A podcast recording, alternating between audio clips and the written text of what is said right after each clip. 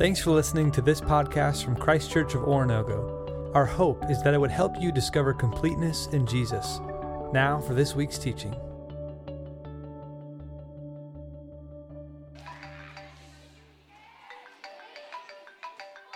Hey, Bruno, what you up to? Uh, you'd be surprised. I actually just got done at the gym, and I'm getting ready to do some laundry.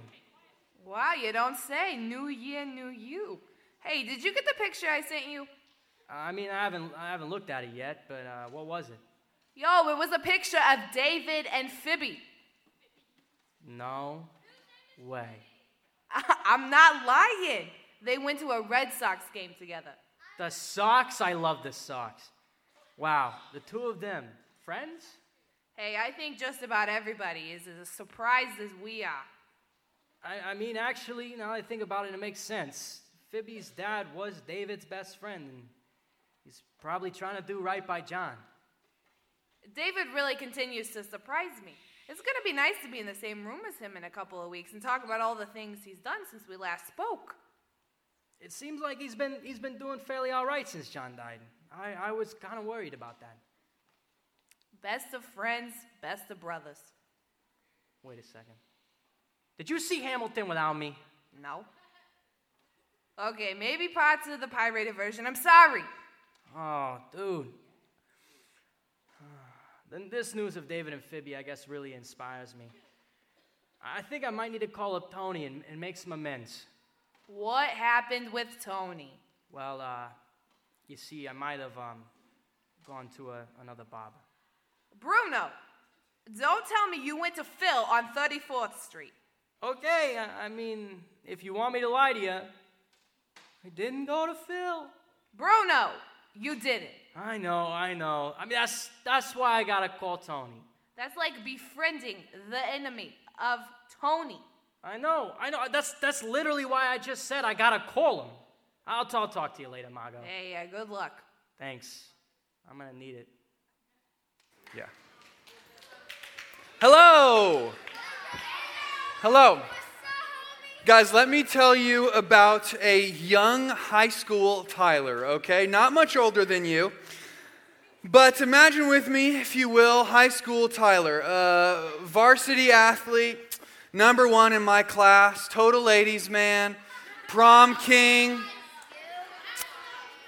I'm sensing. I'm sensing that you don't believe me, and that's good because none of those things are true. None of those things are true. But okay, sitting, there I am, sitting in class one day. Hey, if you are kind of like halfway through your seat, why don't you just go turn fully this way toward the stage? Thank you so much. There I am, sitting in class one day, and all of a sudden the classroom phone rings. Ring, ring, ring, ring. Teacher picks it up, says a few words, puts it back down, and then I hear the words that no one ever wants to hear Tyler, they need to see you at the principal's office. Gulp. Oh no. Oh no. And so, I stand up. Everybody starts weeping because they know it's the last time that they're ever going to see me alive. They wave their caps. Someone says, Dead man walking. And I begin to make my way to the principal's office to await my punishment. And all of a sudden, as I'm going there, I begin to think. My brain begins to create all of these scenarios, and I begin to get very anxious. Why am I getting called up? What's going on? Is there terrible news? Is, there, is it a punishment? Am I getting in trouble for driving my car into my campus when I wasn't supposed to? I don't know. What's about to happen? But I got to my principal's office, and one thing I did know that my life would never be the same. Okay, so maybe it wasn't that dramatic. Okay, maybe I embellished a little bit. But I think that you and I, we can all relate just a little bit to that feeling of awaiting an unknown punishment or some sort of unknown verdict or consequence for maybe something that we did or maybe something that we did not do. So maybe you are you like no, when when I get home I am in big trouble or you've been called up to the principal's office. That that feeling that causes all that anxiety in us can be terrifying. Now, why do I say that? Because today we are talking about two people named David, who we've talked about, and named Mephibosheth. Everyone say Mephibosheth. Yeah, and it sounds like you're just being like, like, but it's a real name. But it's a real name, Mephibosheth. And, and Mephibosheth would have been feeling that feeling of awaiting an unknown consequence, but like times a hundred, because he was getting called to the throne room in Jerusalem, and he was an enemy of the king, and that was not good news. Was not going to go well. And so, if you'll remember from two weeks ago, we talked about a guy named Saul who was king of Israel before David. And Saul was a little crazy because he tried to kill David because David wanted to be king, right? But I got to thinking about it, and I was like, man, maybe Saul isn't that crazy. Not because he wanted to kill someone, that's crazy. But I think Saul was just doing what kings back then would have done which is if there's an enemy, if there is a threat to their kingdom, a threat to their throne, the king's going to kill someone, right? The king's going to kill their enemy. We see that in movies, we see we read about that in books. Kings would kill their enemies. What would have been crazy if was if, if is if Saul left his enemy alive. Or better yet, chose to treat his enemy like a friend. And that's what's so crazy about our story today because that's what David does. And so, David, in 2 Samuel chapter 9, verse 1, we read this. David asked, Is there anyone still left of the house of Saul to whom I can show kindness for Jonathan's sake? Now, what's important for us to know is that Mephibosheth was Jonathan's son. Remember Jonathan? He was like David's best friend. They made that, promise with each other. They were always going to protect each other and serve each other. So Mephibosheth, Jonathan's son. Jonathan, Saul's grandson. So Mephibosheth and David, not on the same team. This family tried to kill this family. Not good. Yet, he's wanting to show kindness. And so I at first when I read this, I'm thinking, oh, David's just trying to be a sneaky king and get his enemies into his throne room so he can kill him. Like, hey, why don't you come to my throne room? I'll show you kindness. Oh, also, look at this knife. I've named it kindness. Hiya! Like, then he kills his enemy, and all of a sudden, it's like David's like, oh, you got me. Like, you tricked him. But let's keep reading. Verse 2 Now there was a servant of Saul's household named Ziba. Great names in this story. In my head, he's a zebra, but probably not. They summoned him to appear before David, and the king said to him, Are you Ziba? At your service, he said. The king asked, so David asks this servant, Is there no one still alive from the house of Saul to whom I can show God's kindness? Ziba answered the king, There is still a son of Jonathan. He's lame in both feet. He was unable to walk at all. Where is he? The king asked. Ziba answered, He's at the house of Machir, son of Ammiel, in Lo-debar. So King David had him brought from Lo-debar, from the house of Machir, son of Ammiel. The author of 2 Samuel really wanted us to know that he was at the house of Machir, son of Ammiel, in Lo-debar. That's a huge, I must be a huge deal. Must be a huge deal. So David summons this guy named Ziba, figures out that Saul still has a grandson left. Now remember that David had made a promise to Jonathan, Mephibosheth's dad, that he would protect and serve his descendants. And this guy, Ziba, he works for Saul. And really, he works for Mephibosheth, but Mephibosheth can't walk at all. And so he kind of is taking care of, he's sort of a property manager, so to speak, for everything that Saul has left behind. And so he figures out where this guy is, and he says, Okay, Ziba, bring Mephibosheth to the throne room. Now, Mephibosheth would have been so nervous. It's like getting called to the principal's office but like a billion times worse. Because here's the thing Mephibosheth is not expecting a slap on the wrist, he's not expecting a few days of suspension. Mephibosheth is expecting death because he is an enemy of the king, and any normal king would kill their enemy. And so Mephibosheth is expecting, as soon as he gets there, to be like, oh, hello, David. And then before he can even finish what he's going to say, off goes his head. He's expecting to die because a normal king at that time would absolutely have killed their enemy. And maybe David wants some payback. He's like, Your, grand, your granddaddy tried to kill me. And so, guess what? Time for some revenge. But let's see what happens. Maybe, maybe something else happens. Verse 6 When Mephibosheth, son of Jonathan, the son of Saul, came to David, he bowed down to pay him honor. David said, Mephibosheth, at your service, he replied. Don't be afraid, David said to him, for I will surely show you kindness for the sake of your father, Jonathan. I will restore to you all the land that belonged to your father, your grandfather, Saul, and you will always eat at my table. Whoa. Now, we don't live in the time and place that this took place, obviously. But we need to understand just how huge that is. The kindness was not a trick. Honestly, if I was Mephibosheth, I would have been like, Say what, David? What did you say? It sounded like you said that you wanted to be really nice to me, but I thought you were going to kill me. Because that is what David said. Can you imagine? I mean, Mephibosheth's feeling this, this mixture of relief and shock and confusion and humility. In fact, Mephibosheth says, he asks David, he says, Who am I that you would show such great mercy to a dead dog like me? Now, I don't know if you've ever called yourself a dead dog. But it's not exactly the best self compliment that you can give yourself. What does this mean? This means that Mephibosheth knew who he was in relation to the king. He knew he was an enemy. He expected death. And instead, is what he, what he received was grace upon grace. So, when I was a freshman in college, I moved from Arizona to Georgia. And so I went from knowing a ton of people where I grew up in Arizona to knowing absolutely nobody in the South Georgia. Everyone's like, hey, y'all. And I was like, what's happening? Why are you talking like this? You guys sound funny. And so I didn't, I had a lot of trouble making friends. If you've ever moved somewhere new, you know sometimes it can be hard to make new friends.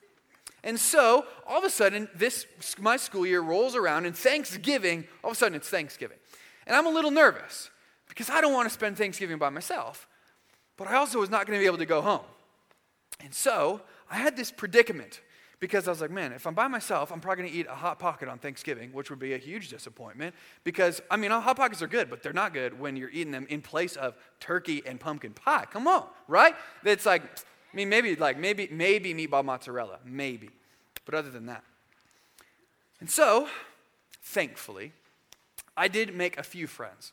So, my one friend, Becca, invited me and a few other friends to her house in a town pretty close to spend Thanksgiving the whole week there. But again, I was a little nervous. I had met her family and they were great, but I did not really know them very well. And it'd be a lot to spend a week with people that you don't really know, right? But I went. I was like, okay, I'm going to go. And what I instead found was that they treated me like I was a member of their family. It was like I was suddenly in like my second home. Maybe you have friends like this where like you go to their house and it's kind of just like your second family. It's awesome. It's like the best kind of friendship that you can have. I mean, they were so wonderful. They made me dinner and we went to the movies and we hung out and ultimately they let me sit at their Thanksgiving table, a table much like this one. But here's what's even better. They lived in a college town with lots of international students. That means students from around the world. And these students, because they didn't grow up in the United States, didn't celebrate Thanksgiving. And even if they did, they weren't going to be able to go home to celebrate it because they lived halfway across the world, some of them.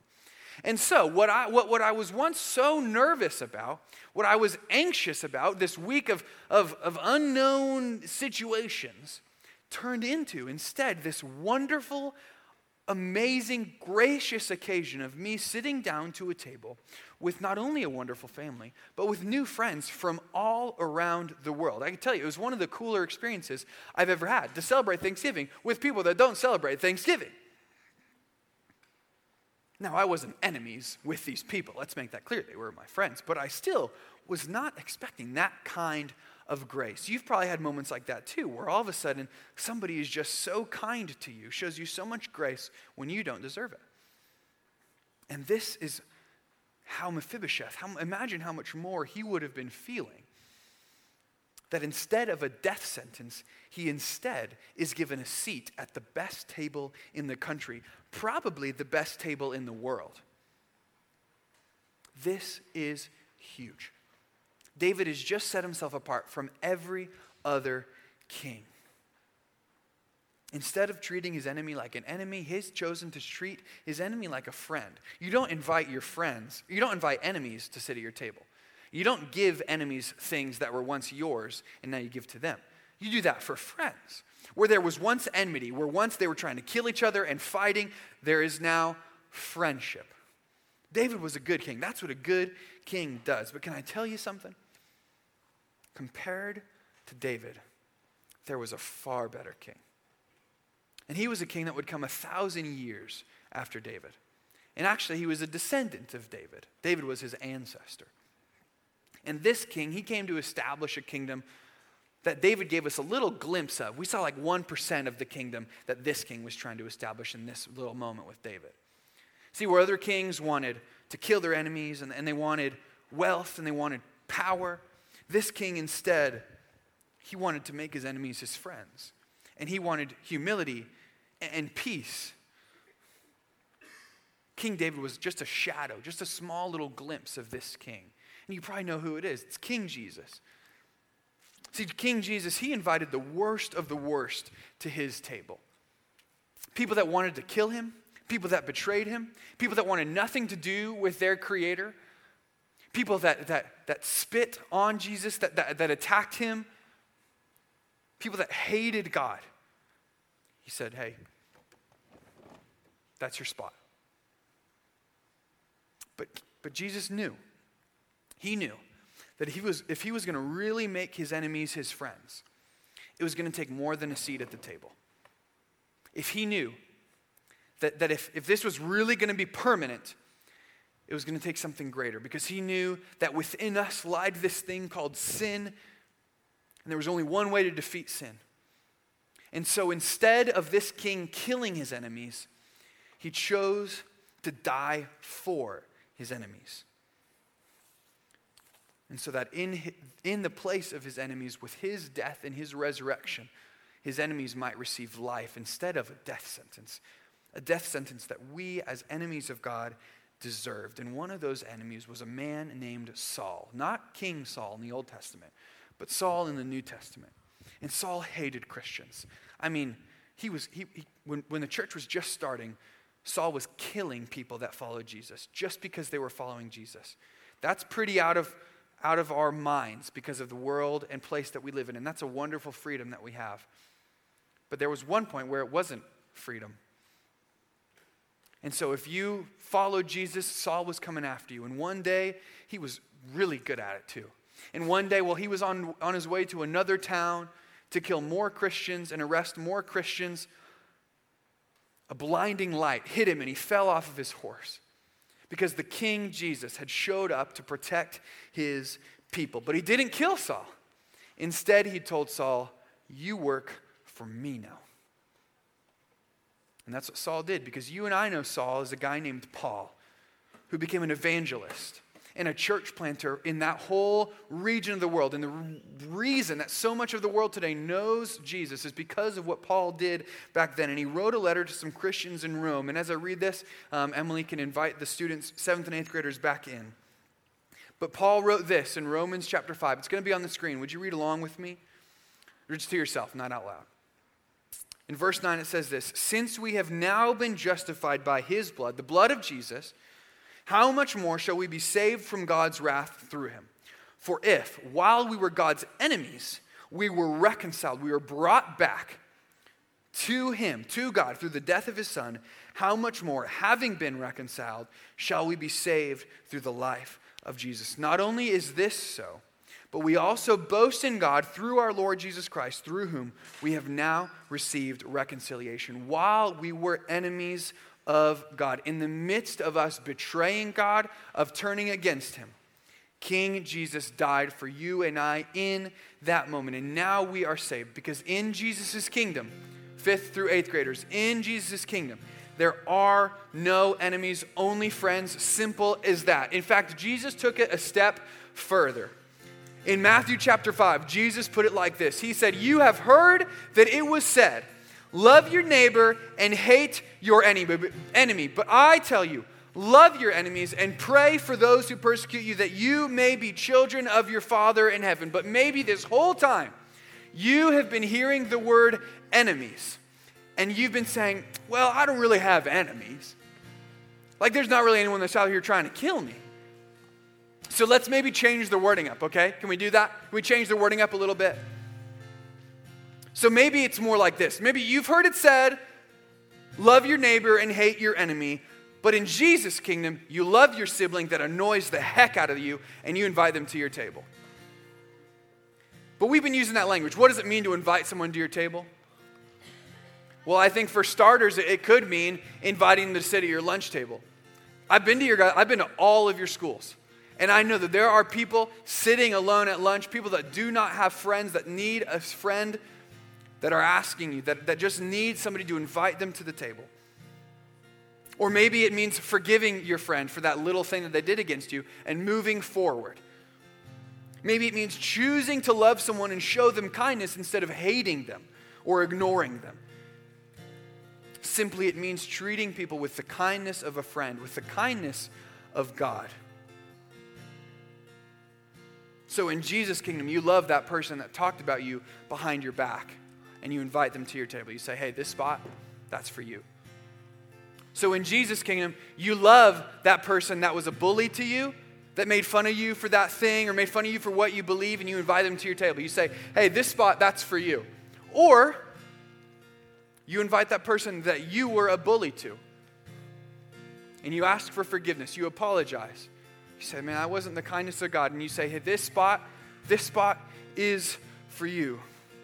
But in Jesus' kingdom, you love your teacher that you think is out to get you, and you invite them to your table. And you show them the kindness of God. I see you. I see you guys shaking your heads. And I'm telling you that if you're going to follow Jesus, there is no room for that. Not an inch. He makes it clear love your enemy. End of story. In Jesus' kingdom, you apologize. In Jesus' kingdom, you ask for forgiveness. In Jesus' kingdom, you move past that petty argument that you've been holding on to for so long. You reconcile your friendship. And you move forward. Because we all have tables in our lives. Sometimes it's a literal physical table, and sometimes it's this metaphorical one of, of bringing people in. But it's going to be up to us. It is your decision, fifth, sixth, seventh, and eighth graders, on whether you are going to invite someone in with the love and the kindness and the grace of King Jesus, or if you're just going to say, hey, that spot's actually saved. Or hey, someone else, someone else is sitting there. So, sorry, table's full. We don't have room for you. Man, what if? What if we just stopped acting like the garbage of the world? And instead, we started to treat each other with the kindness and the love of Jesus. Things would never be the same. If instead of treating our enemies or people that annoy us or get on our nerves like our enemies or people that annoy us or get on our nerves, instead of treating them like we think we should, we treat them with the model and example of Jesus which, by the way, is sacrificing for them, putting them before yourself, and loving them even when it's difficult.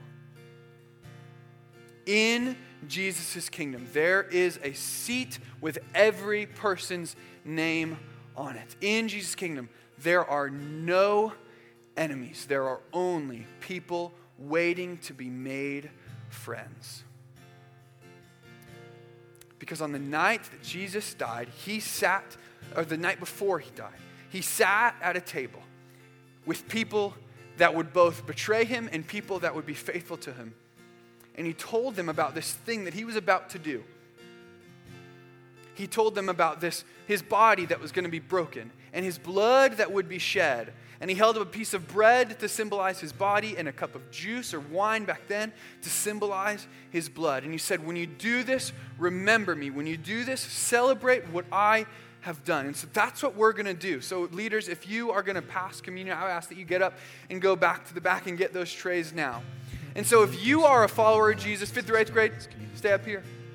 If you are a follower of Jesus, If you are, eh, for a lot of you, that means that if you've been, a, if you've been baptized and you are following Jesus, then I want to invite you to take communion, to come and sit at the table that Jesus has set and reflect on the very fact that while you were his enemy, God died for you. And if you aren't a follower of Jesus, please don't take it. If you aren't a follower of Jesus, don't just take it because your friends are doing it. There are no enemies in the kingdom of God, and God has made you his friend. But it's up to you if you're going to follow through with that, if you're going to live out of that. And if not, then you just want to think about it right now, then I ask that you would just let the tray pass and go on. But this is not a time to talk. This is just a time to think, to sit, to thank God in prayer and reflect on His goodness and His love for you. So I'm going to pray for us. Communion is going to be passed, and then we're going to pray, then we're going to sing together. But again, this is not a time to talk, not a time to be crazy, a time to simply sit and be still at the table that Jesus has prepared for you. Let's pray.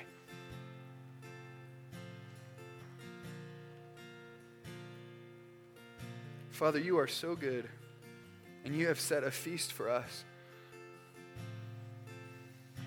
And Father, we are just choosing alternatives.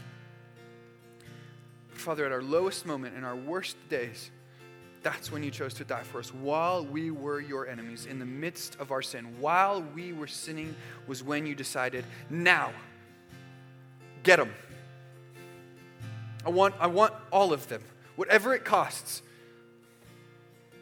So, Father, help us to love people with that same vigor, with that same energy. Father, help us to know that there are no enemies in your kingdom. And that if we have enemies, we have people that we are at odds with, it is time to reconcile those relationships. It is time to forgive. It is time to move forward. Father, help us to reflect on who you are, how good you are, how much you love us. Father, we love you and we trust you. In Jesus' name we pray. Amen.